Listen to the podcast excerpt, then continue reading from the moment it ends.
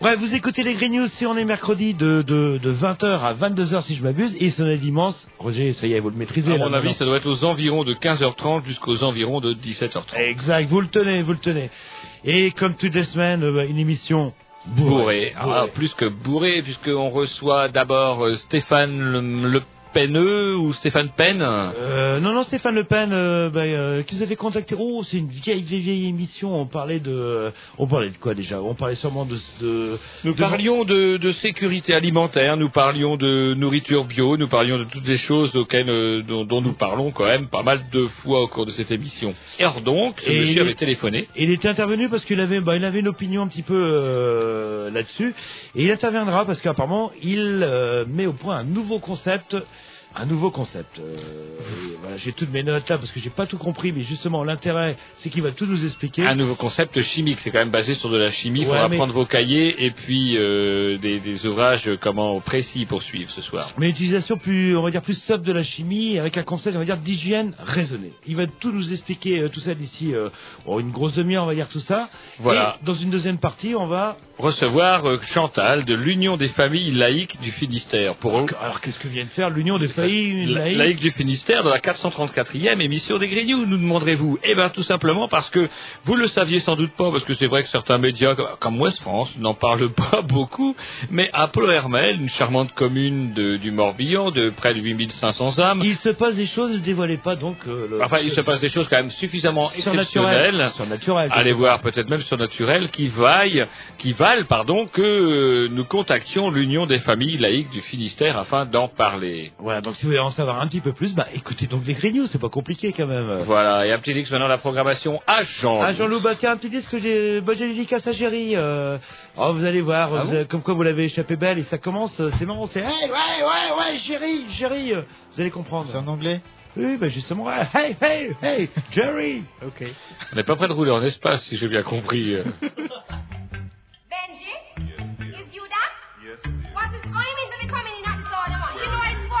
But What is but- that on your shirt? We're- Lipstick? but no, Dear but- Lord. Oh, my commanding wife, she wants to destroy my life. Oh, my commanding wife, she wants to destroy my life. Oh, oh, ah,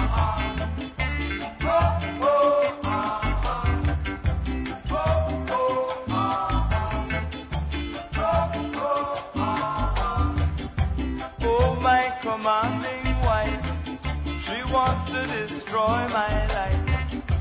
Oh, my commanding wife, she wants to destroy my life. Oh, oh, ah, ah. Oh, oh, ah, ah. Oh, oh, ah, ah. Oh, oh, ah, ah. Every day I hope and pray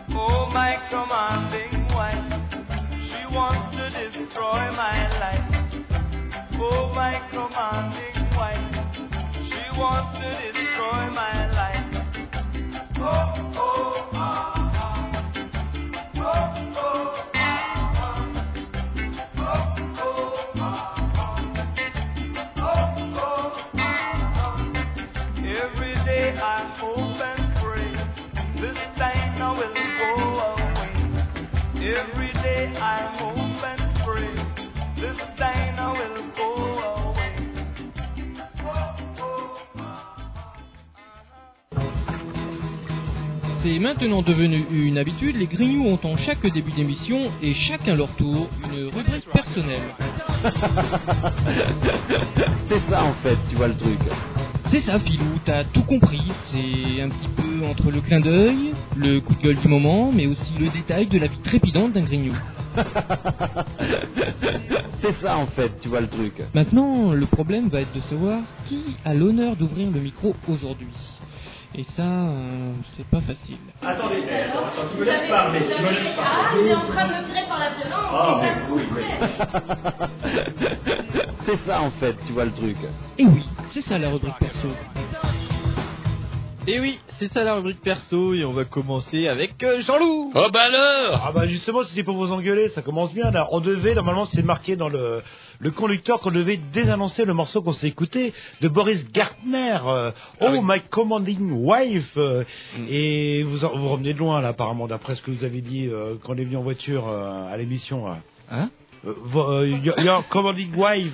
Ah, ah, obligé d'aller en boîte de nuit sans, sans picoler, vous avez même retrouvé capitaine de soirée Eh un oui, soir, eh oui. euh, à trimballer des gonzesses ivres mortes, euh, et vous, rien. Eh Euh, après hein. avoir accepté de faire capitaine de soirée, se faire traiter comme un chien, vous avez eu raison, il faut pas traîner comme ça. Et tant pis pour l'espace, on continuera à s'empiler dans votre polo. N'empêche que c'était euh, la rubrique à Jean-Loup, donc pas grand chose à dire comme, euh, comme d'habitude, euh, ou qu'il le garde bien pour lui? Si, quelque chose aussi... Vous deviez nous dire du mal de Ségolène Royal un jour. Non, non, Oh, non, putain, de jamais. Vous elle vous fait peur un peu, Bah, de Ségolène. toute façon, on n'a pas trop le choix, mais des socialistes, euh, ça, ça vous va, là Non, mais ça vous fait peur, Euh, Ségolène. euh, non, mais c'est vrai que en dans les banlieues, on s'est aperçu que au niveau des inscriptions sur liste électorale, il y avait quand même une augmentation non, euh, non significative et il y a beaucoup d'associations justement de banlieues et locales qui euh, disaient, bah, dans ce cas-là, vous votez avec un bulletin de vote, on peut peut-être changer les choses. Ce qui veut dire, euh, en langage, un peu plus clair, eh ben, si vous voulez lutter contre Sarkozy, bah, votez donc. Bon, pour qui on va voter? Pour les socialistes. Et moi, ce qui me fait un petit peu peur, c'est la grosse désillusion que vont avoir ces gens-là qui se sont peut-être laissés convaincre par le fait de pouvoir voter du bulletin de vote, qui vont s'apercevoir qu'au bout du compte, bah, pas grand-chose va changer, quoi, là. Non? À part que Bah, peut-être si, bah, en que- roses, Bah, au des jupes, peut-être. euh. Moi, je suis un peu déçu parce que à chaque fois, veille d'émission ou même quand, au briefing, vous êtes là, ah, la Ségolène, vous avez encore vu ce qu'elle a dit des, des, des militaires dans les banlieues, vous êtes foudrage de façon légitime, je dirais. Puis quand on arrive, vous avez peur, Jean-Loup. Bah, et un autre truc aussi, euh, Rock, qui m'énerve depuis quelques semaines, euh, c'est une publicité euh, pour le beurre. C'est marrant comme ça quand on arrive à vendre Pourquoi une publicité sur le beurre vous énerve? C'était non, sur le beurre paysan breton. Puis ils disent, voilà, le beurre paysan breton. Ce qui est rigolo, c'est qu'on prend l'accent breton. Et qu'est-ce qu'on présente en fait euh, comme, euh, eh ben, un petit gamin, euh, hop, là, qui court le long d'une grève. euh, on va dire, ça fait breton. Moi, ce qui me gêne, c'est que le gamin, il est quand même roux. Et je m'excuse, le breton n'est pas roux. Et j'ai l'impression que le breton Il est rouquin. ou rouquin, ouais, bah, bon, bah, puisque vous parlez de rouquin, euh, autant appeler un chat un chat et, le, et présenter les Bretons comme des rouquins. Ça fait un petit peu chier parce que autant euh, pour les Gallos il y a une, une espèce de brutalisation forcée euh, de leur culture et là on arrive à une celtisation forcée, c'est-à-dire que quelque part bah, le Breton, le celtique est rouquin. Et non, le Breton n'est pas rouquin et nous sommes quand même des preuves. euh, Enfin, pas moi, moi non, je suis pas vraiment j'allais pas breton. parler de vous, j'allais parler euh, des gars du coin. Il n'y a pas, il y a un Picard. Ah si, il y a un gars de Ploua et il est, il est brun. Voilà, donc il est brun. Euh, vous êtes pas roux. Vous avez- Est-ce que vous avez des coups, des vous qui êtes de la Bretagne profonde, est-ce que vous avez des cousins qui sont roux? Euh, non, j'ai un pote qui est roux, ouais. Ouais, mais il est pas breton. Ah si, Il est d'où? Ah de Guingamp. Et il mange du beurre paysan breton. Ah non. Ah bah voilà, c'est ça. là. non, mais c'est marrant parce qu'on arrive à faire des, euh, des images. euh, C'est comme, euh, euh, je Vous voulez veux dire qu'on force la celtisation quelque Bah, part quelque part, ma celtisation devient tellement celtique, et c'est vrai que qu'est-ce qui fait plus euh, celtique que l'Irlande? Et que c'est vrai que l'Irlande, ils sont tous rouquins là-bas. J'ai vu des documentaires, hein, je peux en certifier. Ça, c'est terrible. Ils sont rouquins. Ça, c'est redoutable. Et que du coup, bah, la Bretagne se retrouve euh, bah, une espèce de roucanisation forcée. euh, et ce qui est étonné aussi, bah, toujours une petite Et parenthèse. c'est vrai qu'on peut regretter une période pas si lointaine où les roues, on les brûlait avec les chats noirs et. Eh ouais, c'est vrai. Bah, et on, On savait vivre à ce temps-là. C'est pour ça que les Irlandais sont partis, non, vers les États-Unis ou pas Ils sont revenus, puis ils sont repartis. Après, on les, on les brûlait trop par chez nous. Ça Mais- brûle bien le roux. Et il y avait plus de bois là-bas, c'est pour ça qu'il n'y a plus de forêt en Irlande, en fait, parce qu'on brûlait le rouquin. Mais euh, ouais, comme quoi les gènes euh, sont quand même euh, des choses coriaces. Un petit disque ou vous y allez hein Un petit dix, et puis après, moi, j'irai. Mais n'empêche que du coup le beurre paysan breton, eh ben je mange pas. hein. Je prends plutôt celui de la coopérative, qui est meilleur. Et ils sont pas rouquins.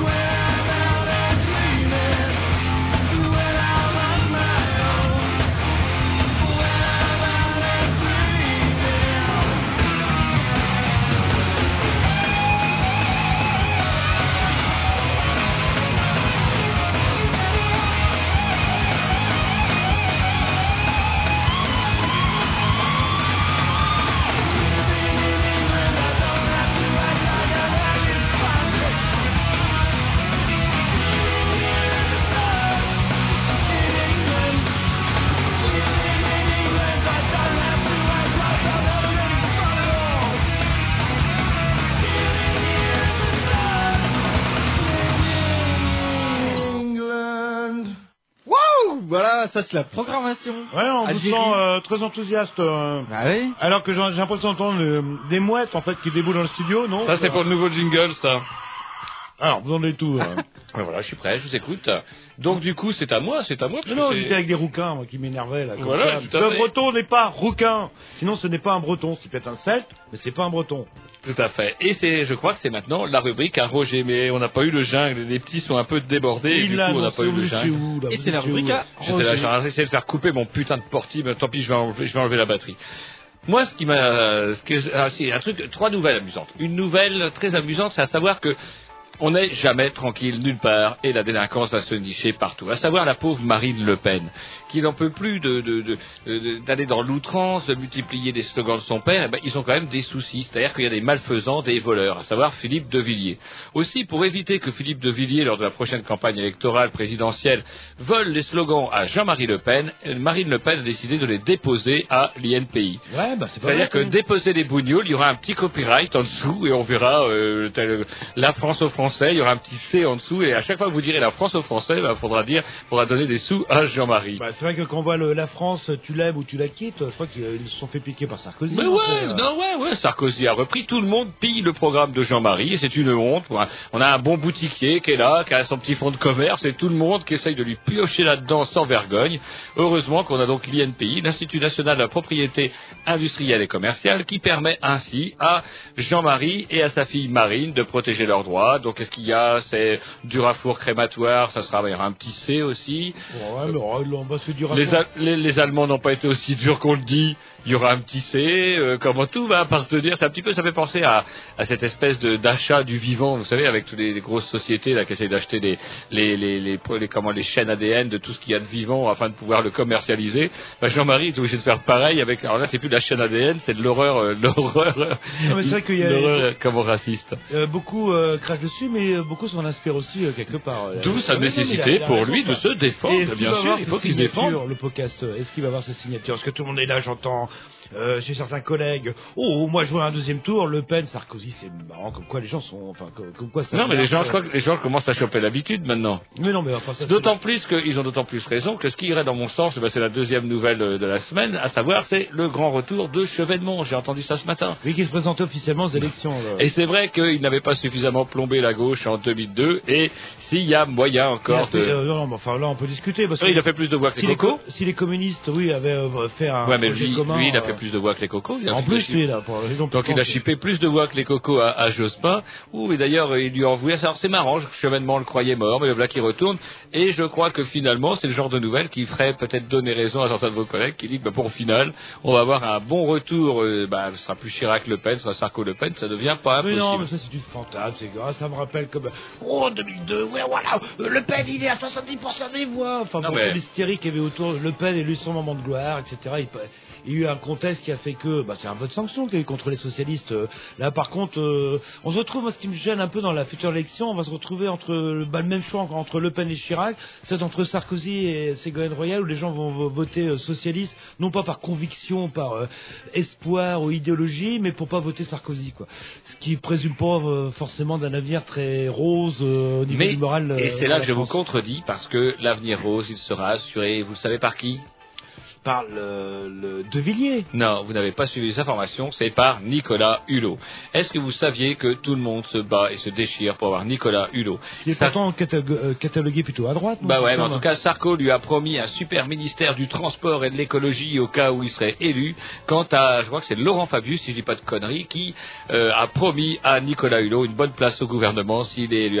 Nicolas Hulot, est-ce que c'est pas lui carrément euh, l'avenir de l'avenir de cette république un peu zarbi où on voit quelqu'un qui sort de- des médias avec son fameux Ushuaïa qui se retrouve être euh, catapulté sauveur de la planète et qu'aussi bien à gauche, à droite qu'on se dispute. Ou, ou même chez les écolos, hein, parce que je crois qu'il a menacé, si les écolos n'arrivent pas à se mettre d'accord sur un Ah bah, candidat, bah lui il intervient. Quoi, Je dis pas que je défends euh, les écolos, mais les écolos n'ont jamais dit que eux, ils prendraient euh, Nicolas Hulot comme ministre. Apparemment, euh, autant chez Sarko que chez Fabius, ça a l'air d'être beaucoup moins évident. et Sarko, Nicolas Hulot, sauveur de la planète, ça reste un peu pantois. Sarko aussi, euh, bon, bah, on dit des choses, on dit des choses, mais lui aussi dit des choses intéressantes. Regardez pour euh, la loi anti-tabac, c'est le seul qui a eu les couilles de dire il faut nuancer, il faut voir éventuellement pourquoi ne pas fumer dans les bars tabac. Faut oser le faire quand même. le- Bah, il faut oser aussi et oser euh, faire, faire feu de tout bois pour récupérer toutes les voix. Et moi, je vous le dis, ça finira comme par marcher, quand il n'y a pas de raison. Si le populisme ne marche plus dans ce, dans ce pays, ça se saurait.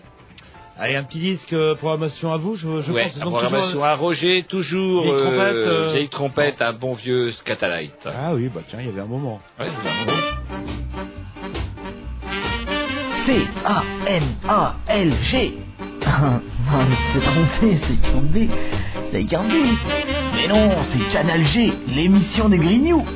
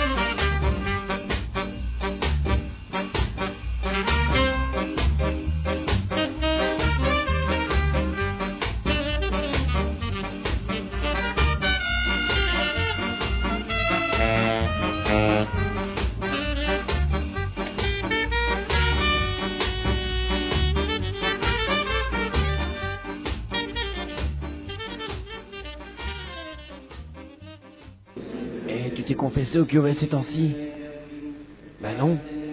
À moi, faut que j'y aille. Et J'ai raconté partout que les grignoux étaient vachement balèzes en sciences et techniques. Ah ouais, alors? Ben c'est un super gros mensonge. Sciences et techniques euh, par euh, les ingénieurs grignoux, voilà. Enfin, ouais. On dira ce qu'on veut, mais voilà. Allô, allô Oui, bonsoir. Oui, vous nous entendez bien Je vous entends très bien. Eh ben, c'est pareil pour nous aussi. Vous entendez bien, Roger Ouais, ouais, moi j'ai un cax, je vous entends 5 sur 5. Donc, euh, nous sommes en compagnie euh, de Monsieur Stéphane Le Pen, c'est bien cela C'est bien cela. Et euh, oh, il y a quelques temps de ça, ou je dirais même quelques mois de ça, vous nous aviez euh, contacté suite euh, à une émission euh, qu'on avait faite sur, je ne sais plus vraiment euh, le sujet, mais ça parlait de de, de bio ou de. On dit pas ça, Jean-Loup, on dit pas ça quand on va être professionnel, je me rappelle plus bien du sujet. Je crois qu'on recevait une association qui vendait des produits biologiques. Alors, on avait effectivement, on est arrivé à parler de, des produits biologiques et c'était, je pense, le représentant d'une association qui évoquait le bien-être animal, et notamment Ah, bah alors c'est- euh, Pro Anima, c'était la- l'associa- c'était l'association Pro Anima et c'est marrant parce que c'est ce que disait Jerry tout à l'heure et on voulait pas le croire.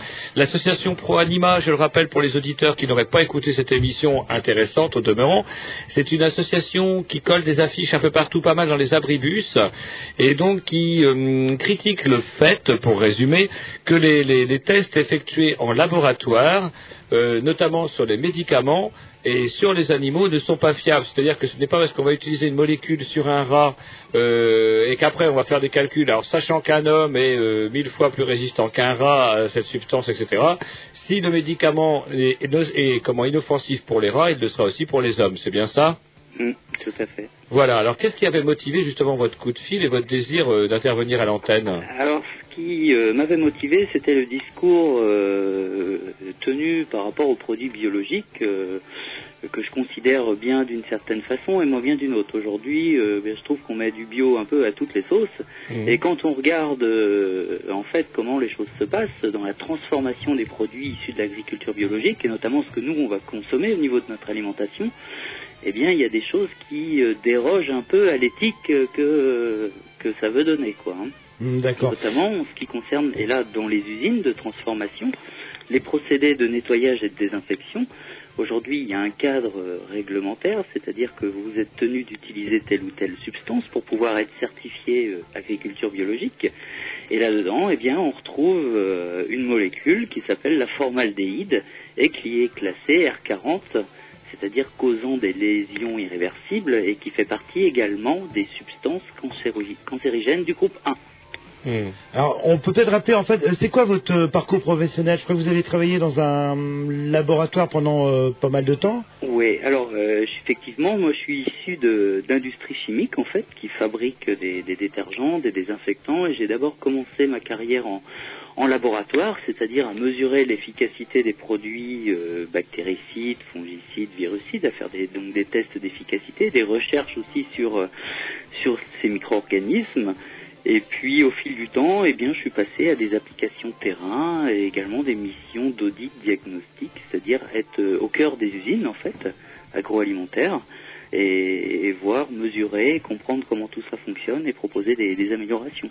Et je crois que vous êtes aperçu aussi en- en- entre le moment où vous êtes passé du laboratoire ou des conditions de laboratoire euh, aux de terrain qu'il y avait un- quand même un décalage assez important. Ah ben complètement, oui oui, puisque les essais qu'on effectue en laboratoire sont normalisés, c'est-à-dire qu'ils doivent répondre à certains critères. Les souches, elles sont identifiées concernant les micro-organismes. Ce sera cet individu et pas un autre sur lequel on va mesurer l'efficacité. Et ça se fait dans des conditions, si on peut dire, optimales, alors que la réalité terrain, elle est tout autre. On n'a pas les mêmes quantités de, de souillure à éliminer que dans un laboratoire. Donc là, c'est l'opération de nettoyage. Et ensuite, eh bien, ces, souillures potentielles, elles peuvent représenter ce qu'on appelle des fausses cibles pour les désinfectants, c'est-à-dire la molécule chargée de zigouiller le micro-organisme.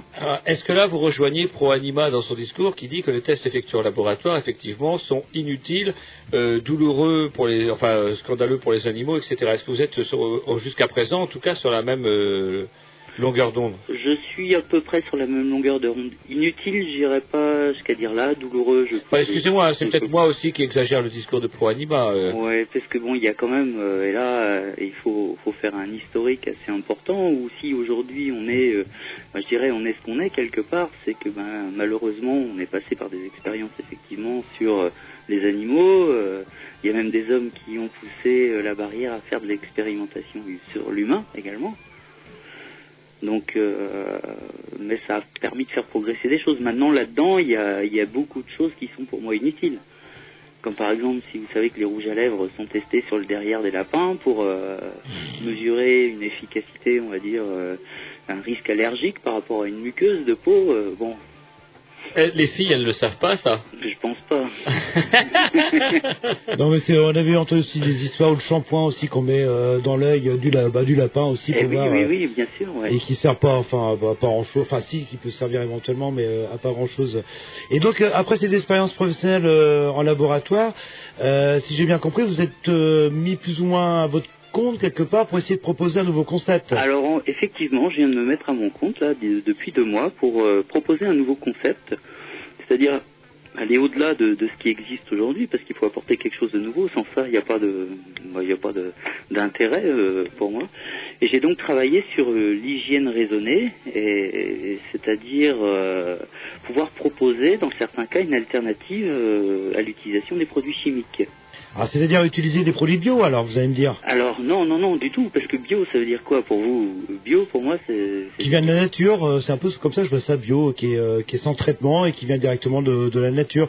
C'est un Alors- peu pour lutter, je sais pas, contre certaines euh, maladies de la plante, on va faire du pu- purée d'ortie, par exemple. Euh, Voilà. Du purin d'ortie, pardon. Alors, bon, c'est on peut s'approcher un peu de ça, effectivement, pour certaines spécialités, quand on va euh, notamment travailler avec des enzymes qui sont issus d'êtres vivants. Alors, bon, il y a deux catégories. hein. Il y a des, des êtres vivants qu'on va pas manipuler pour produire des enzymes, et il y a des êtres vivants qu'on va manipuler génétiquement pour faire fabriquer des enzymes et qu'on va pouvoir utiliser. Mais il y a d'autres technologies, par exemple euh, la vapeur sèche.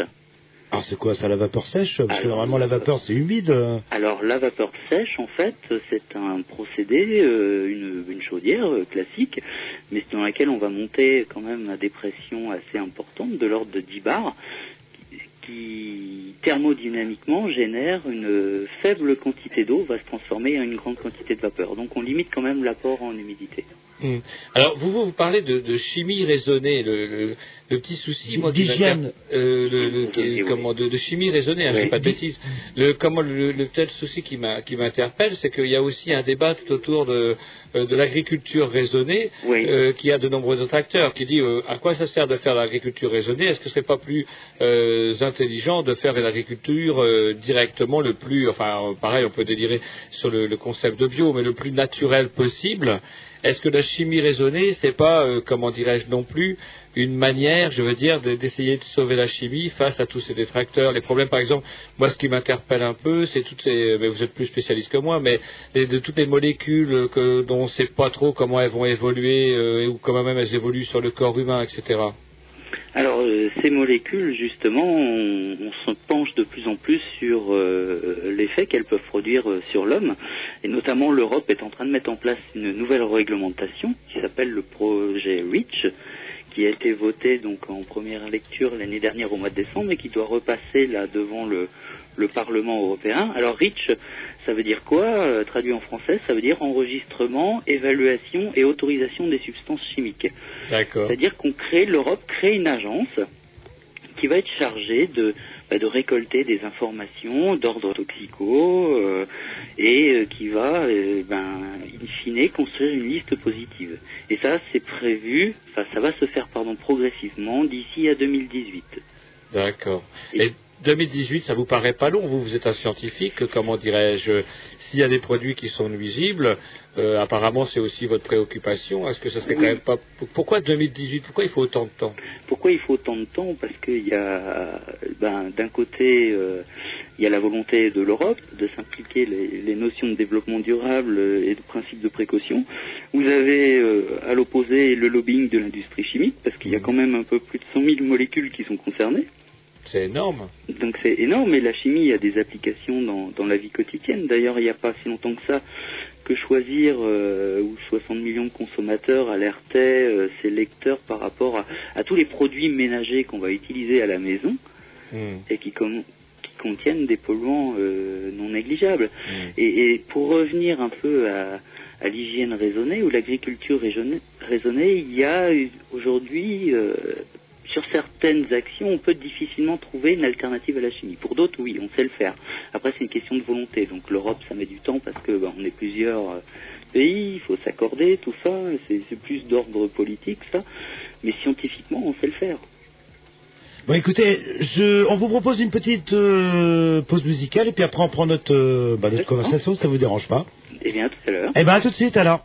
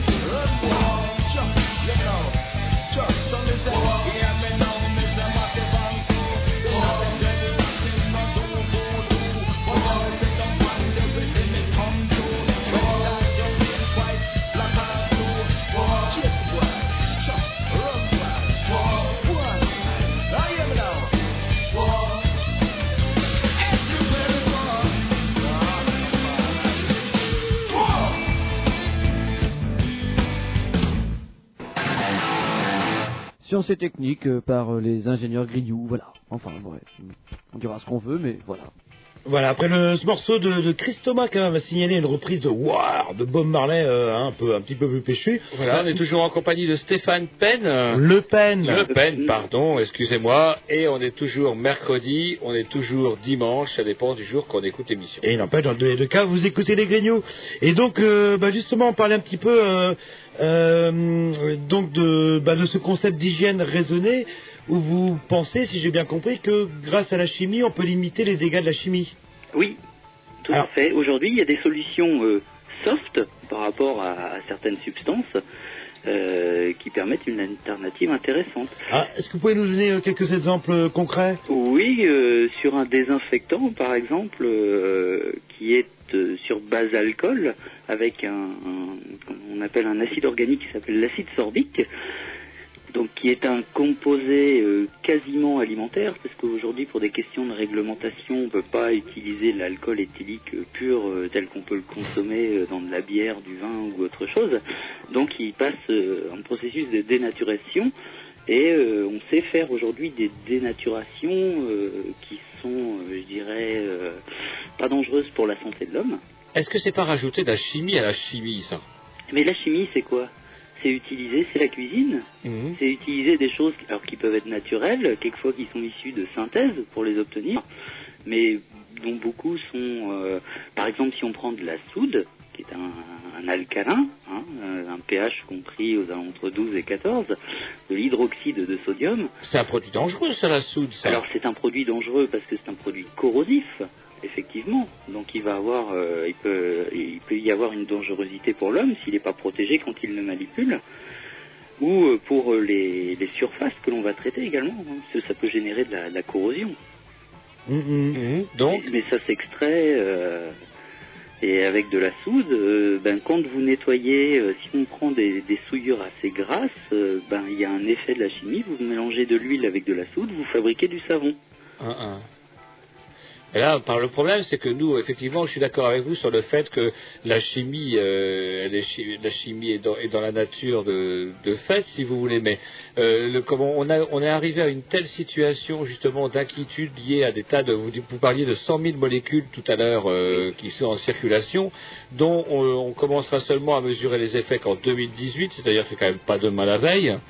Euh, Est-ce que vous ne croyez pas que, comment justement, il serait plus que temps d'avoir, euh, avant de rajouter des, choses aux choses, d'avoir une réflexion globale sur le problème? Il est effectivement plus que temps, puisque euh, à travers le concept hygiène raisonnée, on rejoint aussi une notion qui est fondamentale pour moi, qui s'appelle l'équilibre. Notre planète, elle est basée sur un, un équilibre. L'atmosphère, euh, on parle du réchauffement climatique, et bien il y a une certaine composition chimique et biochimique avec un certain euh, pourcentage de CO2. Donc si nous, de par notre activité, eh bien on augmente, on augmente l'équilibre, et là je reviens à la chimie, euh, bah, il va se déplacer. Donc les conséquences sont une augmentation de la température, ce genre de choses. Donc si on fait rien maintenant, euh, on court à notre perte, euh, c'est clair, euh, c'est sûr et certain. La nature, elle sera toujours plus forte si on peut traduire ça comme ça. Et pour en venir aussi, euh, euh, par exemple, à tout ce qu'on appelle aux cultures bio, vous, vous avez dit l'air assez sceptique, euh, et vous nous parliez, oui, justement, de produits R40. euh, Oui. Alors, en quoi vous êtes sceptique euh, Donc, finalement, le, le bio l'est peut-être euh, en amont, mais l'est plus en aval, si voilà. j'ai bien compris. Moi, je considère que tout ce qui est production, c'est relativement, euh, c'est bio, euh, sauf euh, ben, dans des cas un peu exceptionnels ou si vous avez un, un agriculteur biologique qui est à côté d'un un super céréalier ou enfin, si vous voulez, il va pas maîtriser l'air qui va passer au-dessus de, ce qui fait pousser. Mhm. Mais grosso modo, je pense que le bio, qui est ni plus ni moins que revenir à l'agriculture de nos arrière-grands-parents, euh, oui, c'est intéressant. Après, euh, quand il y a un processus de transformation, c'est là que le, le bas blesse, puisque en fonction de ce qu'on va utiliser, quand vous fabriquez euh, à l'échelon industriel un produit alimentaire, eh bien, vous avez quantité de déchets qui se retrouvent sur les surfaces qu'il faut éliminer. euh, je dirais à la fin de la journée de travail pour reprendre dans des bonnes conditions d'hygiène. Eh bien, c'est le, les produits qu'on utilise pour nettoyer, donc pour éliminer les souillures, rendre propres les surfaces, et puis ensuite surtout ceux qu'on utilise pour désinfecter, c'est-à-dire pour éliminer les micro-organismes, les microbes, comme on dit, qui sont Mhm. présents sur ces surfaces. Et là-dedans, il y a la formaldéhyde. Et la formaldéhyde, elle a été classée donc cancérigène euh, groupe 1 en juillet 2004.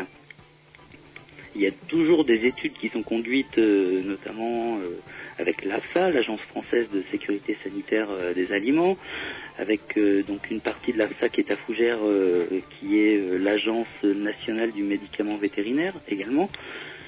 Donc il y, a des, il y a des recherches qui sont faites et, le, le cirque euh, va prendre une décision euh, mai 2007 concernant la classification définitive de cette substance.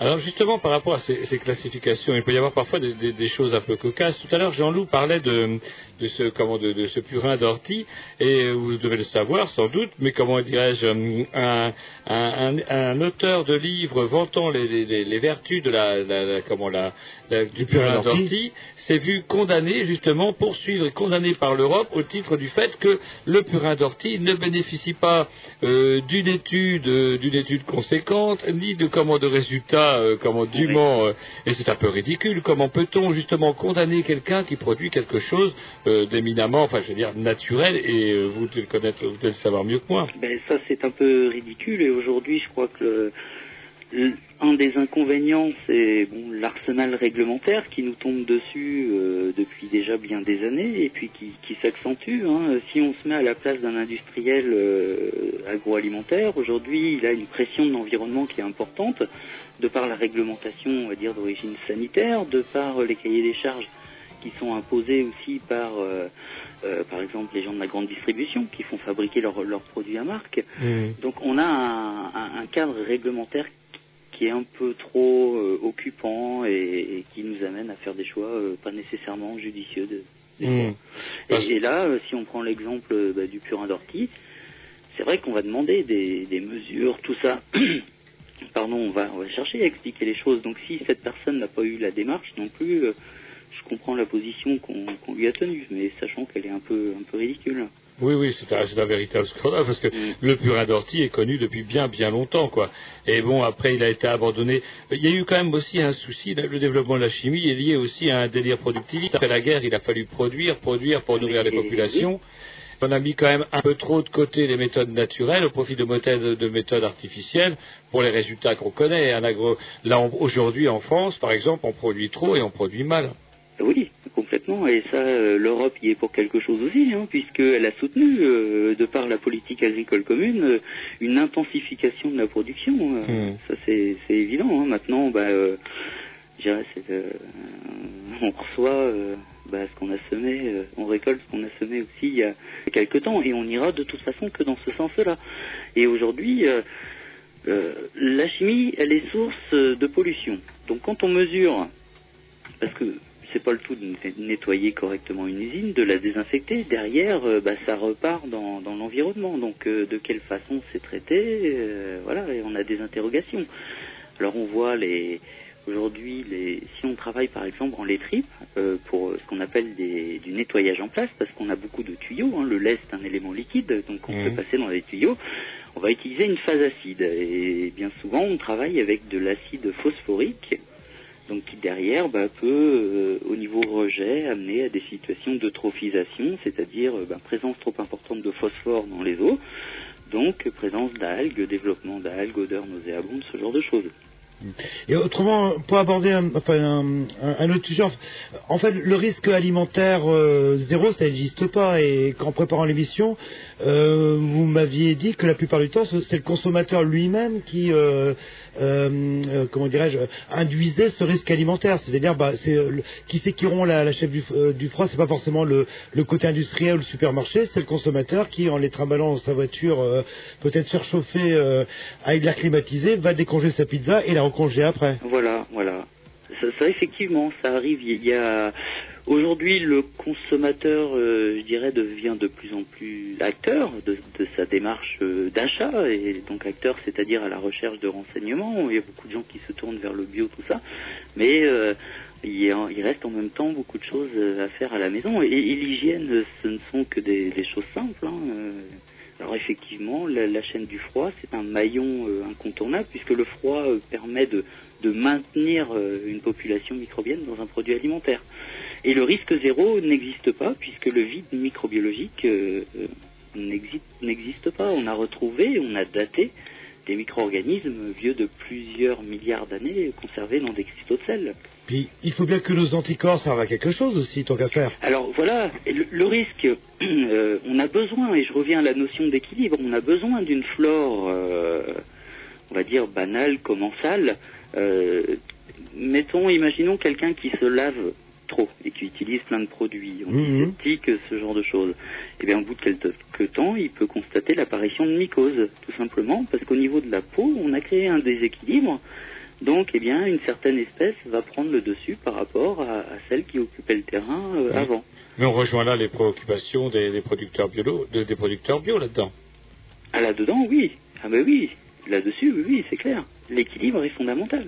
Hmm. Et aujourd'hui, le fait que ce soit raisonné, et d'ailleurs, je pense qu'en bio, ça ira là-dessus aussi, c'est-à-dire qu'on mesure véritablement l'apport, l'amendement sur un sol euh, strict au- dans la quantité euh, que la plante va utiliser. Ouais, puis c'est vrai que le, le- en fait, le- quelque part, le vrai bio, c'est ce qu'on produit dans son propre jardin, parce que euh, même si on achète un chou-fleur bio, il faut le transporter en camion, tant qu'à faire, euh, il faut l'emballer, il faut, euh, et finalement, ce qui est peut-être un produit bio à la base, euh, ne l'est plus vraiment quand il arrive dans l'assiette de la personne, parce que pareil, bon, bah, si vous avez du gaz, il faut du gaz, qui dit du gaz, bah, dit des transports, des, ce genre de choses. Oui, alors effectivement, il y a plein de risques euh, sur le parcours et plus on met d'étapes euh, dans le processus de transformation, bah, plus on, va générer un risque.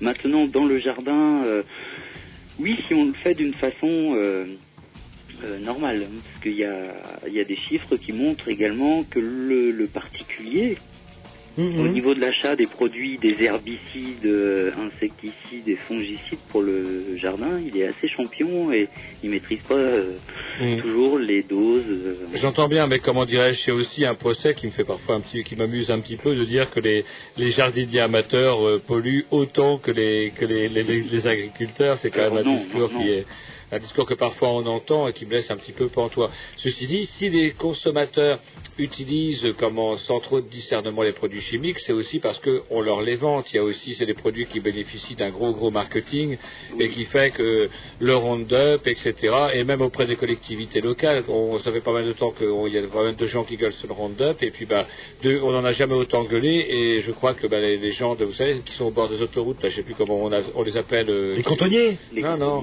euh, la, comment, la boîte qui s'occupe de ça, euh, La DDE. DDE, n'a jamais utilisé autant de Roundup que ces dernières années, quoi. Ah mais c'est clair, le marché pour les, les boîtes comme Bayer ou euh, CFPI, Monsanto, euh, le marché avec de l'État, notamment la DDE, puis également tout ce qui est SNCF pour le traitement des rails, il est colossal en pesticides. Ouais. Ah, ça c'est surréaliste, que ça du coup au printemps on a l'impression de se promener sur Mars quand on voit les fossés qui deviennent rouges comme ça. Ouais, ouais. Et ces produits-là, bah, euh, ils sont pas anodins, hein, parce que le DDT qu'on a utilisé il y a déjà bon nombre d'années, alors qu'on a interdit chez nous, on est allé le refiler aux pays en voie de développement, notamment l'Afrique, ce genre de choses. Et cette euh, substance, elle a une, une rémanence importante dans le, dans le temps, c'est-à-dire Mm. qu'elle va persister. Et on en a même détecté des traces dans le lait des, des femmes esquimaux, donc euh, sur la banquise. Ah ouais, pourtant on n'utilise quand même pas beaucoup de DDT pour, euh, pour tuer les phoques. Eh ben non.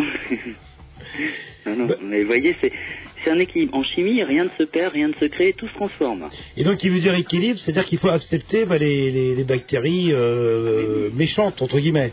Alors, euh, accepter les bactéries méchantes, euh, ben non, on, on essaye de, de les écarter. Euh, c'est les bactéries inoffensives et c'est leur présence qui va limiter euh, les bactéries méchantes, donc qu'on appelle pathogènes, de, de pouvoir nous rendre malades. Aujourd'hui, en usine, par exemple, on nettoie, on désinfecte, euh, et ça s'est bien amélioré en, en 10 ans, et on trouve de la listeria. C'est normal. Euh, donc, alors aujourd'hui, vous êtes euh, bah, euh, consultant, vous travaillez à votre propre compte, et vous adressez à qui En fait, à des entreprises, des particuliers, des... ou tout le monde? Je m'adresse à des entreprises de l'industrie agroalimentaire, hein, puisque c'est là-dedans que j'ai fait mon, mon parcours là, depuis ces dix dernières années. Donc c'est, ma- on va dire, le, le plus gros pourcentage de ma clientèle. Maintenant, ce concept, il est déclinable partout où on va retrouver, où l'hygiène, on va dire, a une place prépondérante. Ça peut être les établissements hospitaliers qui ont, bon, comme pour souci, les infections nosocomiales, hein, qui touchent quand même plus de 50 000 personnes par an en France. Alors justement, pourquoi on a l'impression qu'elles se développent et est-ce qu'elles se développent réellement ces, ces, ces affections-là Elles ont toujours existé. Mhm. Mais seulement on en parle maintenant. D'accord. C'est-à-dire qu'avant, on chopait un vilain staphylocoque doré et puis on savait pas trop d'où ça venait, alors que ça existait. Les proportions étaient les mêmes, vous pensez? Alors ça, je saurais pas vous dire. Moi, j'ai été victime d'une infection nosocomiale, ça date de 86. euh, et c'est vrai qu'à l'époque, on avait fait faire des analyses euh, pour identifier l'agent euh, responsable. C'était, il y avait du staphylocoque, il y avait du streptocoque également. Et quand on a prévenu euh, euh, la clinique, euh, je vous dis pas comment on s'est fait recevoir. euh, Enfin bon, pas de ça chez nous. Ils tenaient ce discours-là. ils n'ont jamais voulu accepter quoi. Alors qu'ils vivent avec ça depuis. euh, mais c'est pas surprenant quand, euh, puisque plus tard j'ai eu l'occasion de me faire opérer en qu'on appelle en ambulatoire. Donc vous rentrez euh, dans l'établissement hospitalier, vous, vous en sortez le soir, quoi. Ça s'est fait sous anesthésie locale. Et là, j'ai eu un peu un œil critique par rapport à, mon métier, euh, mais qui fait dans un environnement différent. Et je suis pas surpris aujourd'hui, euh, compte tenu des, pratiques, euh, hein, qu'on soit qu'on connaisse une situation comme ça, quoi. Et votre euh, future boîte devrait s'appeler euh, Alternaria, si je dis pas de bêtises. Voilà, euh, ouais, tout à fait. Elle s'appelle Alternaria pour euh, alternative dans les nettoyages à risque en industrie agroalimentaire. Et euh, c'est pas un clin d'œil, parce que c'est pas une moisissure, ça, l'Alternaria. C'est une moisissure. Donc c'est un clin d'œil, quelque part. C'est un clin d'œil, oui. Et oui, bah, j'ai j'ai de la culture, je, je sais ce que c'est que l'Alternaria. Voilà. Et j'ai, oui, parce que bon, j'ai pas mal travaillé sur les moisissures. Détruire une bactérie, euh, c'est facile, pour, euh, on va dire du point de vue de la chimie. Une moisissure, c'est un peu plus, plus compliqué. Et qu'est-ce qu'elle a de particulier, cette moisissure, en fait, puisqu'on vous tient Alternaria Hmm Oh, c'est plus une moisissure qui est phytopathogène, donc c'est-à-dire qui va euh, causer de la pourriture sur les fruits et légumes. Euh, chez l'homme, elle intervient au niveau des allergies, euh, également de l'asthme, Hmm, et- ah, et elle est, ouais, elle va C'est une, une moisissure très courante, en fait. C'est une moisissure très très courante, ubiquiste, c'est-à-dire qu'on va retrouver partout, euh, dans l'air, euh, le sol, euh, la terre, l'eau. D'accord. Bon bah, il va falloir que, parce que comme dit, comme dit souvent Jean-Loup, l'heure tourne. Oui. Est-ce que vous avez sûrement un contact si- s'il y a des gens qui nous ont écoutés, qui seraient peut-être... Et qui, et qui ont peur d'avoir une altervaria dans leur cuisine. Alors j'ai effectivement, je viens de mettre en ligne une page euh, parce que je suis en train de créer mon site internet. Hmm Donc je suis pas encore référencé sur les, les moteurs de recherche, mais vous tapez les www.alternaria, a l t e r n a r i 2 a. Deux A, hein. Donc il y a deux A à la fin. hein. Voilà, ouais. Oui, c'était pour le petit jeu de mots euh, agroalimentaire. Et là, hop, vous avez une page euh, d'accueil. Une, une page euh, qui, euh, qui est en ligne et qui dit que le site est en construction et il devrait être achevé d'ici, euh, je pense, 10 à 15 jours. Très bien. Bon, bah, écoutez, bah, on vous remercie pour euh, toutes euh, ces précisions. Mais je vous en prie. Et Et puis, bah, à très bientôt. À très bientôt. Au revoir. Au revoir. Au revoir.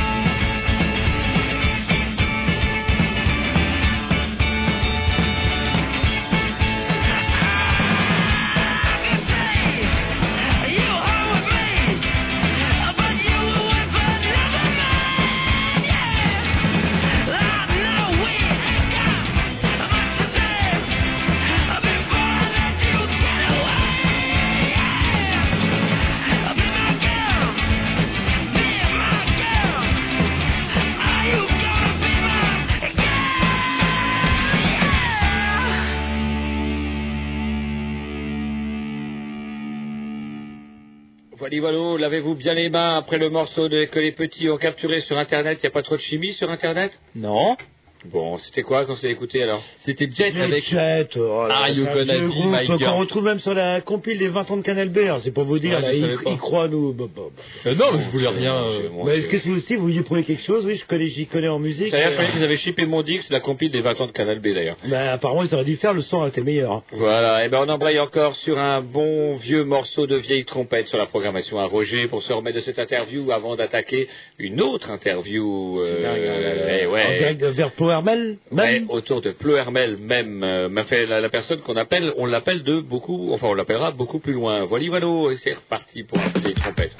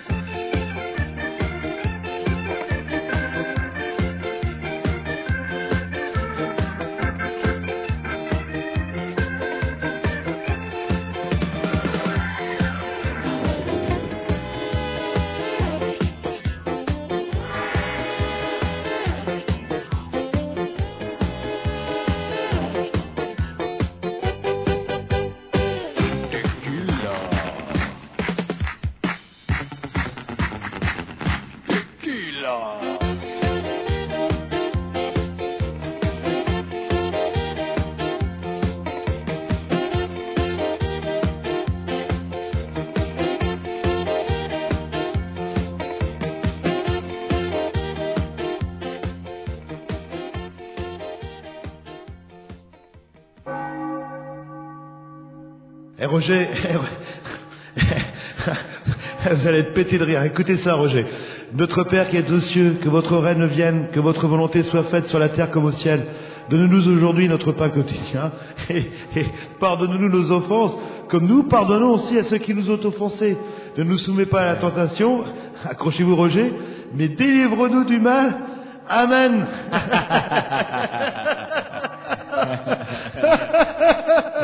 Et c'est là où on vient de me la raconter hier. Je vous salue Marie, pleine de grâce. Le Seigneur est avec vous. Vous êtes bénie entre toutes les femmes. Et Jésus, fruit de vos entrailles, est béni.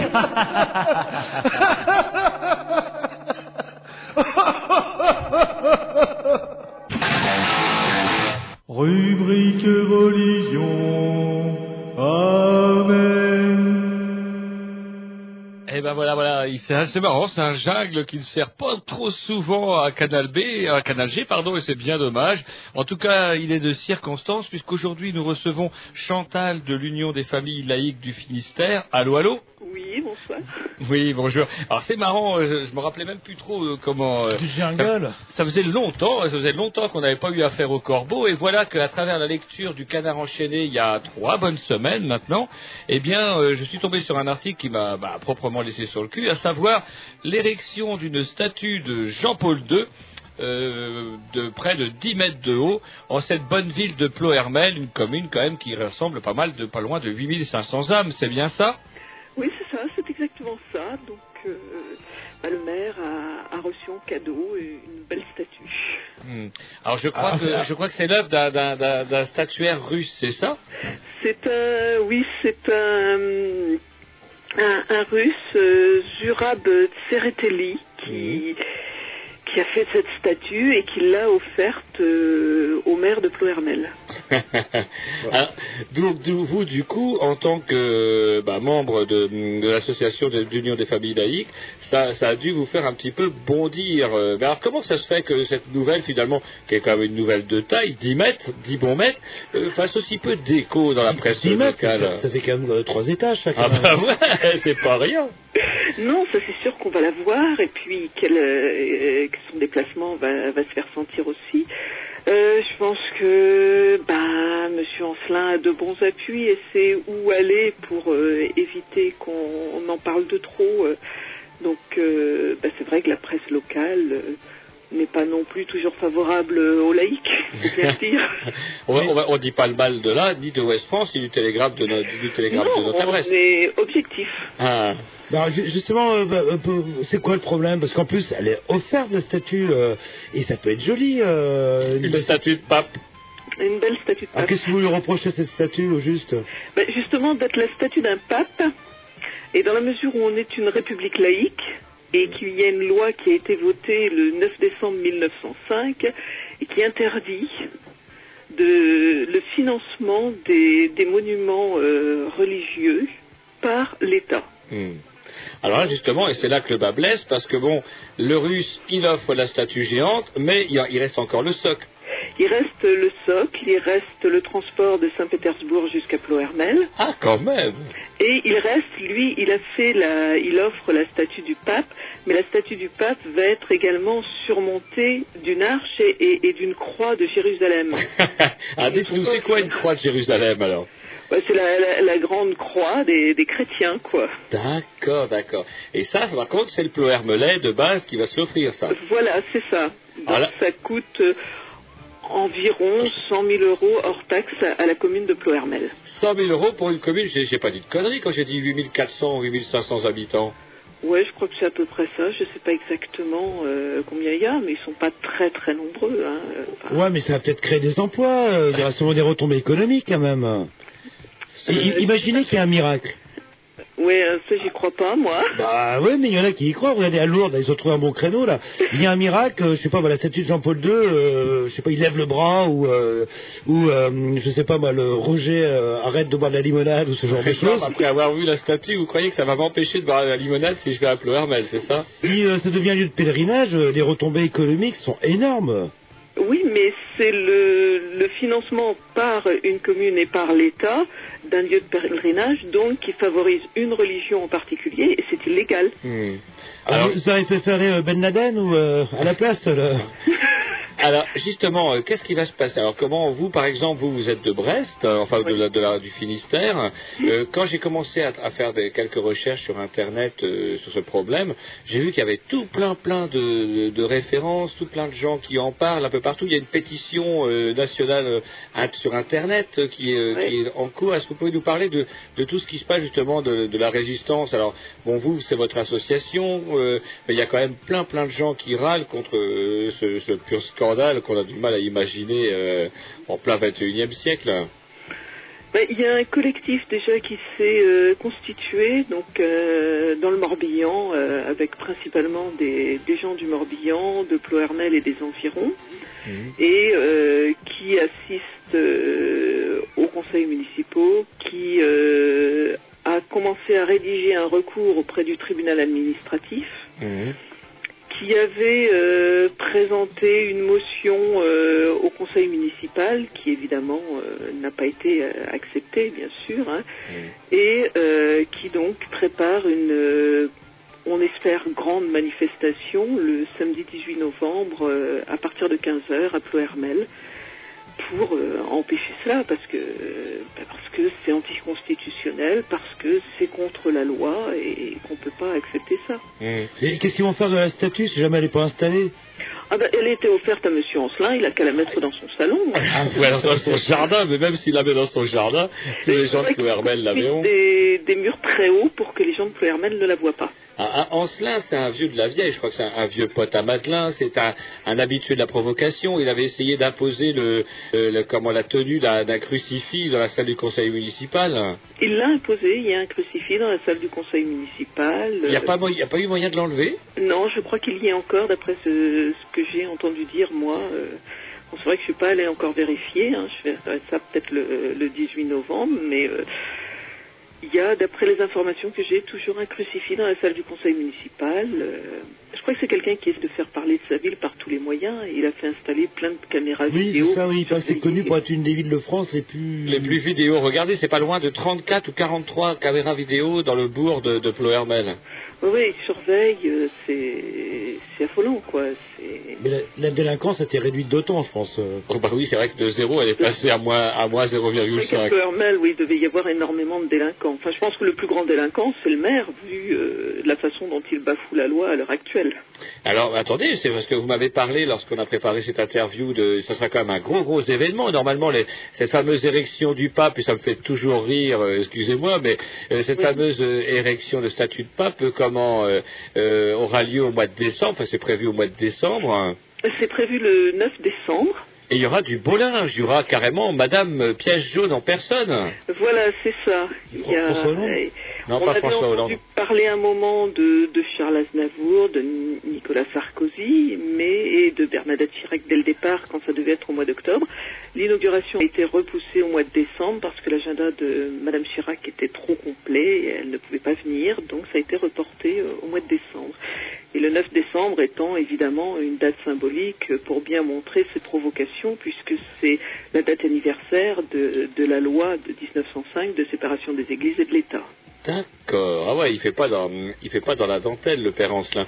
Alors il y a quand même un truc qui m'a un petit peu chagriné, moi, parce que j'ai pas mal bossé sur les différentes, euh, différents liens qu'il y avait par rapport à ce, à ce, aux manifestations et puis au mouvement d'opposition. C'est est-ce que vous devez être au courant d'une espèce de polémique euh, autour de, comment dirais-je, quand je suis tombé sur le site de la Fédération anarchiste, il y avait des gens qui râlaient, oui, euh, un tel, et comment dirais-je, euh, comment pourrait-on dire, les associations, certaines associations qui se battent contre cette statue sont victimes de l'entrisme, de l'ambertiste, etc. Je suis un peu tombé sur le cul parce que moi, je crois que le combat contre cette statue est légitime au nom justement de la lutte contre la superstition, etc. Et puis après, bim, on va dans le, dans- à l'opposé et on tombe dans des querelles, bah, des querelles de chapelle. Est-ce que vous êtes au courant de ça? Oui, alors effectivement, puisque nous aussi sur notre site internet, euh, sur les articles, il y a un- un- une personne qui est intervenue en disant qu'on ne devrait pas euh, soutenir ce genre d'action qui était menée par euh, bah, la libre pensée Voilà. courant lambertiste. Euh, C'est faux. C'est un collectif de, de plusieurs personnes. Et puis, bah, nous, on est, on s'est intéressé euh, à la question. On est entré dans le collectif pour pouvoir euh, bah, faire transiter les informations. Et puis, je crois que de toute façon, dans ce genre de combat, on peut dépasser euh, Bah les ouais. oppositions qu'on peut avoir autrement, et puis travailler ensemble pour éviter ce genre de choses. Je crois que là, le combat était légitime, même si on n'est pas d'accord avec toutes les opinions de, de toutes les associations qui peuvent se battre là-dedans. Quand il s'agit de se regrouper pour combattre ce genre de choses, il n'y a pas à hésiter. Ouais, ça m'a fait un petit peu, ouais, ça m'a un petit peu désespéré, je vous dirais. Moi, quand j'ai vu ça, je me dis, mais c'est pas vrai, ça guérira jamais. Je crois que des, les, les, les Ancelins ont des bons jours, de, des beaux jours devant eux. Bah voilà, si on n'est pas capable de, de faire abstraction de nos petites divergences sur d'autres sujets, on n'arrivera à rien. Et c'est vrai que ils, ils auront la part belle et, puis ils réussiront à gagner. hein. et nous, on a tout à perdre là-dedans. Hmm. Est-ce que vous êtes confiante, vous, pour le 18 novembre euh, il y, aura, y aura du monde quand même? Je pense qu'il y aura du monde, oui. Je crois que bah, il y a suffisamment de, de bons républicains laïcs en Bretagne pour euh, descendre se battre et puis bien montrer leur opposition à ça et puis euh, faire comprendre à ce maire que euh, il peut pas se permettre tout ce qu'il veut sous prétexte qu'il connaît Monsieur Chirac ou qu'il sait euh, qu'il a été préfet ou, ou quoi que ce soit. Il doit respecter la loi comme tout le monde. Euh, sa, sa décision est anticonstitutionnelle, est illégale et on le lui fera savoir et je pense qu'on va être très nombreux euh, à le faire savoir. Et d'autant qu'en plus, vous m'avez dit que comment cette statue est particulièrement vilaine. Elle est, de, elle, est, elle est en pierre, elle est en métal, elle est en quoi? Alors ça, je ne saurais pas exactement. Je pense qu'elle est en... Alors j'ai entendu parler de bronze, mais je ne sais pas si c'est le socle uniquement qui est en bronze. Ah, parce que ça va pas durer longtemps, les manos, ils vont l'embarquer vite fait. Comme c'est Jean- comme c'est Jean-Paul II, toi. Bonne idée. qui On peut la leur offrir s'ils Faire veulent. fondre une statue de pape Mais Non, ça va être, c'est pire que briser un miroir. Jean-Loup, c'est 10 ans de malheur. Et il va falloir la découper. Vous savez qu'il y a dans la ville de Bron, une ville qui sépare Rennes de Saint-Brieuc, il y a un truc amusant. Il y avait euh, Duguay-Clin qui était originaire de cette euh, bonne ville de Bron. Et lorsqu'à chaque fois que la municipalité a essayé d'ériger soit un monument, soit une statue en l'honneur de Duguay-Clin, ça a sauté, ça a été plastiqué. Est-ce qu'on verra Jean-Paul II partir, de, partir en fumée aussi? Ah, ça, je ne sais pas. J'espère que euh, ben, la raison sera suffisante et que on, on réussira à faire entendre notre voix d'autre manière que celle-là, parce que la violence n'entraîne que la violence, à mon avis. Et j'espère bien qu'on réussira d'une autre façon à, à faire comprendre et à faire euh, valoir nos droits. hein. Ouais. Prier, peut-être. Euh, ça, je sais pas faire. Et je ne conseillerais pas, moi, euh, aux adhérents de l'association de le faire. Je ne saurais pas leur imposer ça. Et je suis incapable de le faire. Très bien. Bah, écoutez, on vous remercie, euh, Chantal. Donc, vous appartenez, enfin, vous, vous parliez au, au nom ce soir, en tout cas, de l'Union des familles laïques du Finistère. Oui. Voilà, vous faites une association qui fait partie d'un collectif qui se bat donc pour éviter que Pleuhermel. Déjà, on n'avait pas beaucoup de raisons d'aller à Pleuhermel. Je crois qu'on va en avoir une de moins, à moins qu'on soit pigeon et qu'on ait envie de se reposer les pattes. Voilà, je crois que le, le maire, lui, espère euh, effectivement en faire un, un lieu de pèlerinage, et, et ce qui montre bien que c'est une, euh, un monument religieux, parce qu'il a essayé de faire croire que c'était le monument d'un chef d'État qu'il voulait faire. Dans ces cas-là, ben, on invite déjà à l'inauguration des chefs d'État et non pas des, des personnalités religieuses, parce qu'en dehors de Madame Chirac, euh, ce sont des évêques et compagnie qui sont invités et, et personne d'autre. Et puis, euh, on ne parle pas d'un lieu de pèlerinage, euh, surtout, euh, c'est une statue qui va être euh, de Jean-Paul II, qui euh, risque d'être bientôt sanctifiée, donc il est tout fier d'avoir la statue d'un saint euh, sur sa commune. Mais à mon avis, c'est comme dit Jean-Loup, hein, ça pourra peut-être aussi servir de paratonnerre pour la. Quand vous promenez, quand on se promènera à Ploermel, eh ben, il suffira d'aller sous la statue du pape pour être à l'abri du tonnerre. Pour être protégé, oui. Il faudra peut-être mettre un grand préservatif dessus, ça donnera peut-être des idées. Quand même 10 mètres, ça fait beaucoup. là, le- Oui, Ça fait un préservatif de 10 mètres, ouais, c'est quand même un peu prétentieux, même pour un pape. oui, euh, hein, euh, surtout le, pour le plus grand assassin du XXe siècle. Eh ben, écoutez, on vous remercie, Chantal, et puis, ben, euh, comment j'espère que vous serez euh, nombreuses à battre. c'est un- c'est un- alors, la, la manifestation aura lieu donc à 10 La manifestation a lieu à Ploermel le 18 novembre, euh, c'est le samedi à 15h.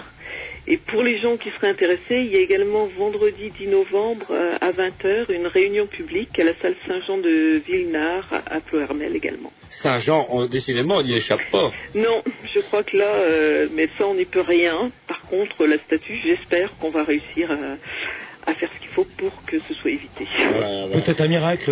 Ou si, ou si Dieu veut, comme dit l'autre, peut-être qu'effectivement, ça va réussir à, à obtenir quelque chose. Oui, ça j'y mettrai des... Des bémols. Écoutez, on vous remercie Chantal et puis ben, à, à très bientôt. Puis par contre, tenez-nous au courant. euh, on a nos contacts respectifs. Ça serait bien aussi que vous nous teniez au courant de, de ce qui va se passer. Il y aura même des. quand même- parce qu'il était même prévu l'arrivée de scouts avec Bernadette Chirac. C'était quand même. Oui, énormément. Je crois que j'ai entendu parler de 500 scouts qui devaient Wow, venir. 500 scouts, euh, ça va attirer tous les détraqués de Bretagne, euh, cette histoire. Voilà. J'espère qu'on sera bien plus nombreux, nous, dans les rangs des, des combattants. on vous remercie eh ben, Chantal. affaire à suivre alors. Oui, mais c'est moi qui vous remercie. À bientôt. Allez, on va s'écouter un petit disque programmation à Jean-Loup, je pense, non? Oui, bah oui, français.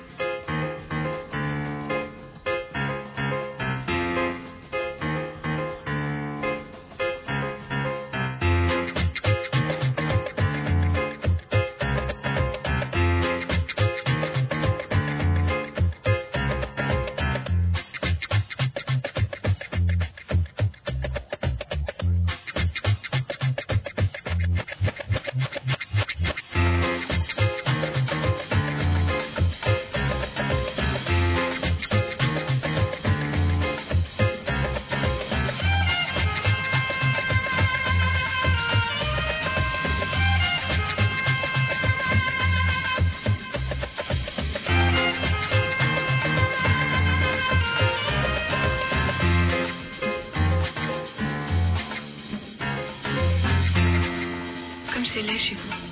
C'est ici qu'on aimerait mourir. On n'aurait rien à regretter. Qui parle de mourir? Moi. Vous ne croyez à rien?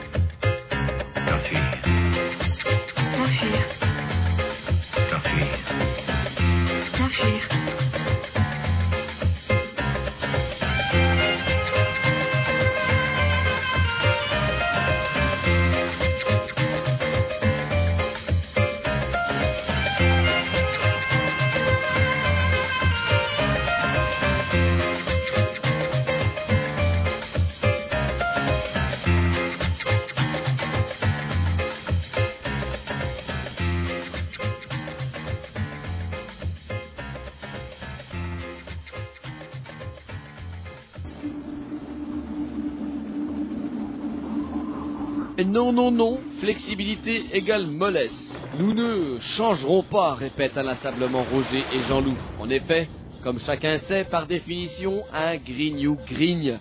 C'est sa nature, il n'y a rien à y faire, c'est comme ça. Non, non, n'essayez pas de trouver des arguments du style les gens changent ou je ne sais quoi. Ce ne sont pas des gens, ce sont des grignoux. Et pourtant, et pourtant, certains événements d'importance peuvent, dans certains cas, et sous certaines conditions difficiles à réunir, réjouir un vieux machin. C'est la rubrique Bonne Nouvelle. Eh oui, bonne nouvelle, puisque, comment dirais-je, pendant que Jean-Loup finit de déplucher le dossier... Bah oui, vous de le mettre sous les yeux en disant... Eh bien, moi, je vais, je vais lire une autre partie du dossier pendant que vous-même vous allez éplucher cette autre partie, à savoir que, enfin, enfin, un transsexuel a gagné devant l'équivalent des prud'hommes. Alors, je ne savais même pas qu'il existait encore des prud'hommes en Grande-Bretagne, mais des prud'hommes parce que ce transsexuel-là, en tant que membre de l'armée, estimait avoir le droit à une retraite à 60 ans et non de 65 ans comme c'était le cas d'ordinaire pour les hommes. Et il a obtenu gain de cause, comme quoi même au pays de l'ultralibéralisme, du néo-thatcherisme en la personne de Blair, on peut quand même respecter certains droits. Voilà, donc euh, oui, alors que je découvrais une nouvelle tout à fait intéressante. euh, non, mais c'est vrai, il y a des choses. euh, on n'y pense jamais, ça a l'air bête, mais c'est hyper intelligent. Deux chercheurs euh, euh, allemands ont inventé un sous-boc électronique. Quel est l'intérêt, vous allez me dire, le sous-boc électronique Eh ben, c'est simple. Quand vous posez votre bière, quand vous avez bu euh, un petit peu, eh ben, votre bière, elle pèse moins lourd, et moins elle pèse lourd, moins il y en a dans le contenant. Donc, moralité, hop, plus besoin de dire, hey, barman Euh, Le barman, c'est selon euh, quand vous reposez votre verre sur le sous-boc, quel est euh, Ce qui reste dans votre bière, et il sait que quand votre bière est vide, eh ben, il, euh, monsieur, une autre bière Voilà. Et, mais par contre, si vous loupez votre sous-boc, comment vous faites euh, Eh ben, vous faites virer du bistrot. C'est quand même, ça pousse à la consommation, cette affaire-là. Ah, du moment qu'on fume pas, il n'y a aucun problème. Oui, je crois qu'on va pouvoir picoler, ouais. Et, euh, vous avez vu vous sortez pas le tabac, aucun problème. Même le permis à points, apparemment, on va vous le redonner. Même, on vous chip tous vos points, mais bon, vous aurez, ils, ils peuvent plus. De toute façon, ou je crois que c'est surtout parce qu'ils étaient aperçus qu'il y avait de plus en plus de gens qui roulaient sans permis et que ça commence à devenir catastrophique. Bah, ils ont qu'à faire attention, c'est tout. Moi, je roule avec un permis, j'ai pas perdu de points, moi. Autre bonne nouvelle, autre bonne nouvelle, les, vous savez, tous ces renseignements, on nous avait dit, oui, France Télécom, c'est de la merde, les renseignements, tout ça, c'est de la merde, le public, les fonctionnaires, c'est de la merde, il faut tout privatiser. Privatisons aussi, privatisons aussi les, comment dirais-je, les, hum, les services de renseignement. Le 12, c'était trop simple, c'était beaucoup trop simple. Alors, on va vendre, on va vendre toutes les fréquences. Alors, il y a le 118, 218, euh, 212, 324, euh, des tas de pubs de merde, avec des tas de connards qui nous nous avait pas, qui nous donnait pas envie de les utiliser. Résultat des courses, eh bien le bon, le bon vieux 12, le bon vieux 12 qui faisait Flores à l'époque, rapporte pas grand chose à tous nous, à tous les nouveaux opérateurs. Et les gens sont revenus au, pour leurs bons vieux annuaires en papier. Vous savez que ça se s'échange à prix d'or maintenant. Un annuaire euh, 2004, euh, ça vaut des sous parce qu'il y a encore pas mal de gens là-dessus. Et euh, du coup, si vous voulez avoir un bon renseignement, bah, tout simplement un bon vieil annuaire papier, bah il y, a que ça de vrai finalement. Bonne nouvelle ça. Alors dans la question euh, qui de l'œuf ou de la poule, euh, on revient Est arrivé en premier. Eh ben justement, alors est-ce que quand on plonge un crustacé vivant, c'est abominable dans l'eau bouillante, vous savez une, une araignée qui fait à peine la taille, que Une araignée velue. Euh, non, une araignée de mer. euh, grave. vous, savez, vous voyez bien ce que je veux dire, qui fait à peine la taille. À peine. Et hop, et qu'on met dans le euh, Dans la marmite dans la marmite, quoi. Est-ce qu'elle souffre ou pas? Bien Bah, sûr que souffre. non. Des études, des études l'ont prouvé, ça n'a pas suffisamment de terminaison nerveuse pour souffrir et surtout c'est trop bon. Et comme c'est bon, ça ne souffre pas. Voilà, c'est comme, euh, c'est pour c'est comme le poisson, pareil. Le poisson, Ça ne euh, souffre pas, absolument pas. Et les vagues soubresauts que le poisson pourrait donner, le c'est des conneries, c'est pour essayer de faire sensibiliser le pêcheur qui euh, pourrait, dans un élan de mièvrerie et de sensiblerie d'un autre âge, rejeter le poisson à l'eau, alors qu'un bon poisson, c'est quand même un poisson frit. Bah, n'empêche qu'il y en a certains qui sont moins durs que vous, qui sont plus proches de la nature, je sais pas comment vous expliquer, euh, voire même plus bio, et qui proposent d'anesthésier carrément le, le crustacé avant de le, de le plonger dans Ah l'eau. d'accord. Comme chez le dentiste, c'est encore euh, pire. Le- on lui enfonce une aiguille de 15 cm dans le cortex, histoire de ouais, après, qu'est-ce qu'on bouffe C'est vrai que le cochon, là, le- c'est vrai que maintenant dans les abattoirs ils anesthésient, alors que euh, justement le cochon qu'on égorge, il faut qu'il bouge un peu pour. Que ça euh, bouge pour que le sang soit meilleur et que la chair, hein. la chair soit bonne. Mais le problème du cochon et de ces bestiaux-là, c'est que ça saigne. Et c'est vrai que les poissons, ça saigne pas. Le, Si, ça saigne, ça pas. Arrêtez, Ah bah c'est pas vous qui nettoyez le bateau après la pêche. hein. arrêtez, ça saigne pas. Si ça saigne à mort, mais euh,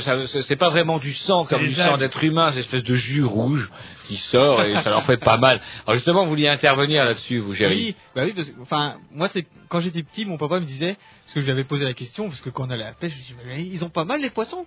Puis il me disait, ben, est-ce que tu l'entends crier?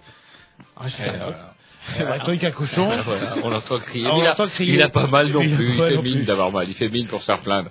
Allez, un petit disque programmation. Mais alors, qui, euh, votre, votre article, c'est donc que désormais, il existe un appareil. Oui, pour anesthésier euh, d'avance. Mais de toute façon, ça sert à quoi je le dis, parce que vous n'avez pas l'utilisé, de toute manière. Mais ils ont pas mal, pourquoi est-ce que j'aimerais mettre des produits chimiques dans des bêtes qui ont pas mal Ah, c'est comme si on torturait un muet, en fait. S'il fait pas de bruit, il a pas mal. Ben voilà. Vous avez tout compris. Torturons les muets. Torturons les muets. Un petit X de la programmation à qui À moi, à Oh Jerry. putain, les pissous, et, ça va ouais, être quoi et là, j'ai envie de me mettre un petit France Ferdinand. Non, mais est-ce que ça va Ah, il y être avait, bien il y avait au moins 15 jours. euh, non, vous savez, c'est le Ah, truc qui non, est très France- à la mode, là, le- dans les boîtes de nuit, là. C'est vrai Ouais, non, C'est- ça, passe pas en boîte de nuit, ça. C'est un truc un peu rock, là. euh, Oui, c'est rock, mais ouais, ça passe ouais. pas en boîte de nuit. Vous Ouais. êtes- ça fait longtemps que vous êtes pas allé Ah en boîte de nuit. bah, oui, il y avait du rock peut-être à l'époque. y C'était des balles, ça. Il y avait des slows aussi à l'époque. Eh oui, à l'époque, nous, on emballait, nous, pendant les Eh, boîtes mais maintenant, vous savez quoi. Eh ben, nous, on fait plus, ça. Bah, euh, Vous, vous rigolez, il y a même plus de filles maintenant. Ah, bah, vous avez pas dans la même boîte que moi, hein. Franck Ferdinand, allez, un peu de Ah. rock, il pas que ça fait jeune. Check me out, allez,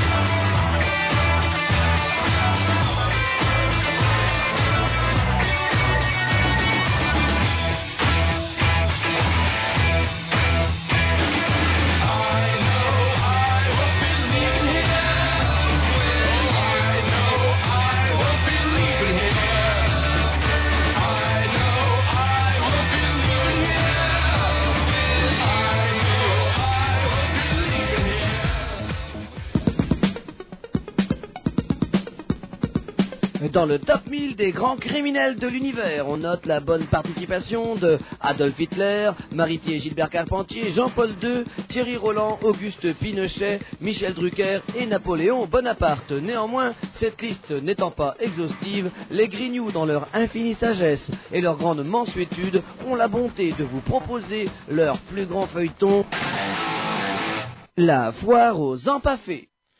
Voilà, il, il n'est pas en pas fait qui on pourrait croire. Bah oui, C'est joli que- Porsche. Vous me dites, vous pensez à quoi tout de suite Eh ben, Porsche a des voitures qui vont vite et qui coûtent cher. Qui coûtent cher, le luxe, le patronat, le grand capital. Et en fait, Porsche est peut-être plus social euh, que Renault ou Peugeot ou même Fiat, voire non, c'est dire Fiat. euh, je parle de voitures là, de, réunies. Et oui, parce que vu euh, les bénéfices qu'ils ont fait cette année, qu'est-ce qu'ils ont proposé Qu'est-ce qu'ils ont Ils fait ont proposé des sous en plus à leurs ouvriers. Voilà, ils ont eu, euh, c'est-à-dire les ouvriers ont touché, euh, touché 3200 euros en plus de leur salaire et en plus un 13e mois. Alors, si quand même le grand capital commence à faire du social, où va-t-on quoi Ah, c'est pas tant que le grand capital fait du social, parce que les usines Porsche, elles occupent pas non plus des des milliers et des milliers bah, de membres personnels. Ils sont 50. C'est surtout que comment les- le- la société Porsche a vendu euh, pour 17% de plus de bagnoles au cours, du, au cours de la dernière année, comme quoi ça ne va pas mal pour tout le monde. Ils n'étaient pas obligés de donner, de ré- euh, répercuter ça sur leurs c'est parce salariés. qu'ils ont peur que leurs ouvriers parlent. Vous, vous verriez le nombre de Porsche qu'on fait, on fait plus de Porsche que de Seat maintenant, c'est pour vous dire, tellement il y a de riches.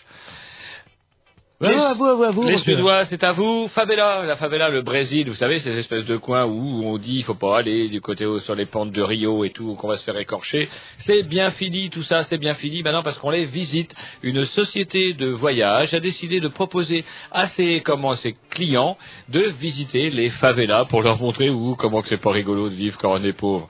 Alors ça, c'est marrant parce que selon cet article, il y a des, des touristes qui ont été interv- interviewés. On leur a dit, alors, qu'est-ce que vous avez pensé de ce voyage dans les favelas? Ils ont pas l'air si malheureux que ça. Et un autre a surenchéri en disant ça c'est rien comparé aux Laotiens. Les Laotiens étaient bien plus pauvres. Voilà, Ah, il a voilà. peut-être pas, il a peut-être pas tort là. là. Allez, on devrait les larguer pendant une heure dans la favela, c'est on revient après. En là. dehors de leur bus Euh, Oui, voilà, oui. Voir s'ils courraient vite avec leur, leur short de touriste.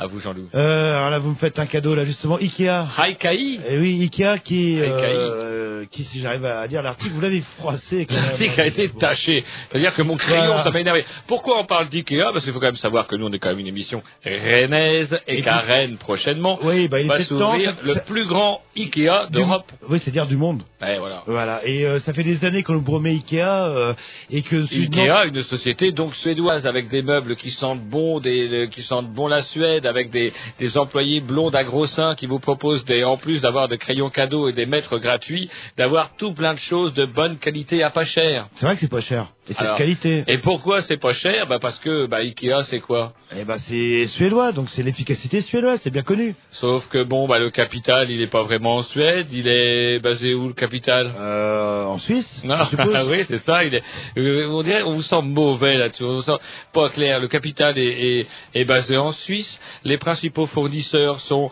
extrêmes orientaux, c'est-à-dire que 9 fois sur 10, quand on achète des choses chez Aikai, c'est chinois. Mhm. Et pour finir, euh, la plupart de leurs clients sont situés hors de Suède. Mais à part ça, c'est bien d'avoir le drapeau suédois qui flotte quelque part. C'est joli aussi. N'empêche que le plus grand Ikea du monde sera breton. Voilà. Ah, bah, oui, j'en suis fier et j'ai hâte que ce soit ouvert parce que ça, ça fait au moins deux ans que ça va être ouvert, ça Vous irez vous battre le jour de à Nantes et de sortir à l'extérieur de la Bretagne. J'ai du mal, à l'extérieur de la Bretagne, c'est pas le même air, c'est pas les mêmes gens, ils ont des droits de dit, tête. euh, Le seul truc pour lequel je suis d'accord avec vous, c'est qu'effectivement dire du mal d'IKEA c'est une chose, mais comme ils font tous pareil, enfin, enfin, falar Nestlé, Nestlé, vous savez, Suisse.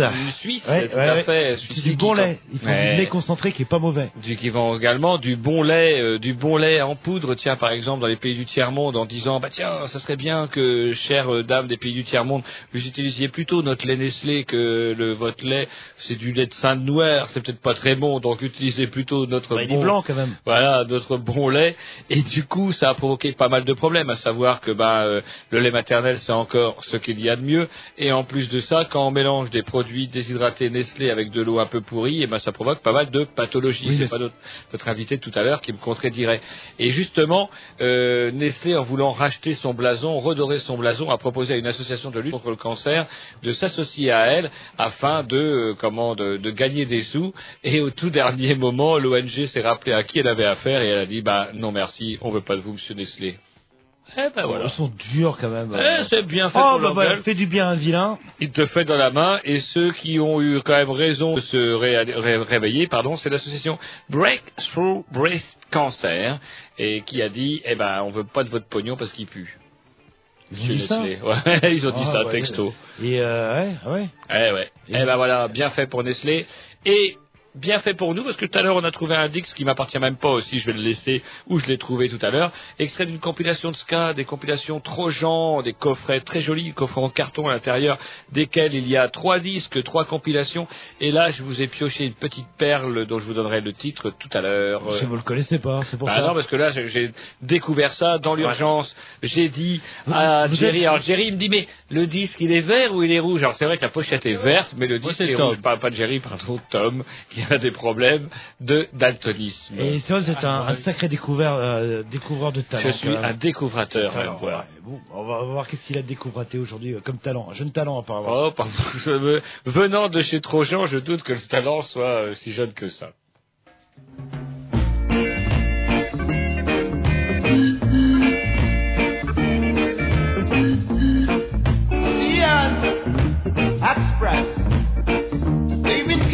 Jamaica to London. What's the fare? Seven five and three forty, beg your pardon. Well.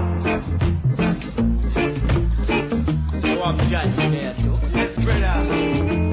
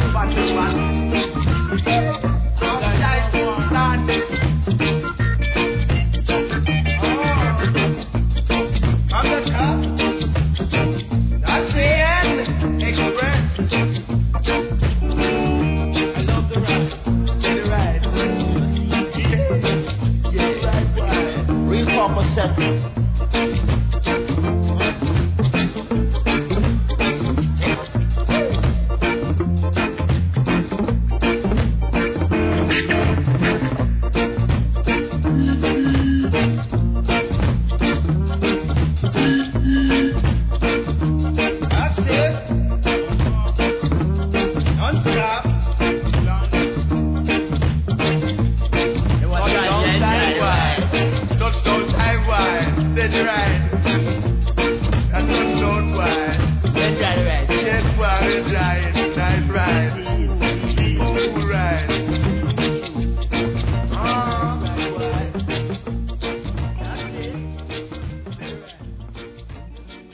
Du sensationnel. De l'émotion. Un peu de voyeurisme. Du racolage. Une ambiance malsaine. Des odeurs de vomi. Du sang. Du sexe. De la connerie humaine. Le tout enrobé d'une évidente mauvaise foi. Voici la chronique la plus excitante de Canal Grignou. Les faits divers, euh, sans grande importance, euh, entre nous soit dit. Faut voir. Faut voir parce que quand même tout à l'heure je vous disais que je vous aurais désannoncé le morceau, c'était donc les Clancy All Stars retrouvés euh, traînant à Canal B qui sont une honte de laisser trôner des, des Oui, c'est bi- compilations. c'est bizarre qu'elle soit euh, encore là, toi. Le... Bah oui, je- laisser traîner à Canal B. les gens deviennent honnêtes. Vous savez ce que, que je vais faire Je vais le mettre dans le casier des Grignoux, comme ça si mercredi prochain elle est à nous, ça fera une semaine et un jour, et ça sera à nous, point, c'est tout. Voilà. Donc alors, fait divers, moi, vous y allez, j'y vais. Ouais, j'y vais, j'y vais. euh, Michel Édouard, Michel Édouard, il Leclerc a bien des, ouais, Ah Édouard oui. Leclerc, bien sûr.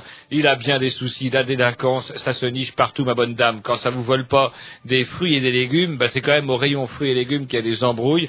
Bah, lorsque justement des, des, des jeunes racailles euh, s'agglutinent autour du rayon fruits et légumes. Alors, euh, moi, ils sont bio, c'est la racaille bio. bah ouais, racaille bio, allez-vous vous dire. Mais non, pas du tout. La racaille, c'est toujours la racaille. Et s'ils étaient autour du rayon fruits et légumes, c'est parce que c'était le seul rayon où on pouvait trouver une balance précise à trois chiffres afin d'organiser leur deal dans la banlieue. Voilà, oui, non, je vois ce que vous voulez dire. C'est-à-dire que euh, pour peser leur, euh, leur drogue, en fait, ils allaient euh, sur la balance automatique. Parce Ben voilà. de, Et comme ça, ils savaient précisément combien, euh, combien ils avaient de, de C'est grammes avant. fallait y penser à ça, là. le- Je vous dis, le, le vice va se nicher même dans le rayon fruits et légumes de, de Michel-Édouard Leclerc, c'est vous dire.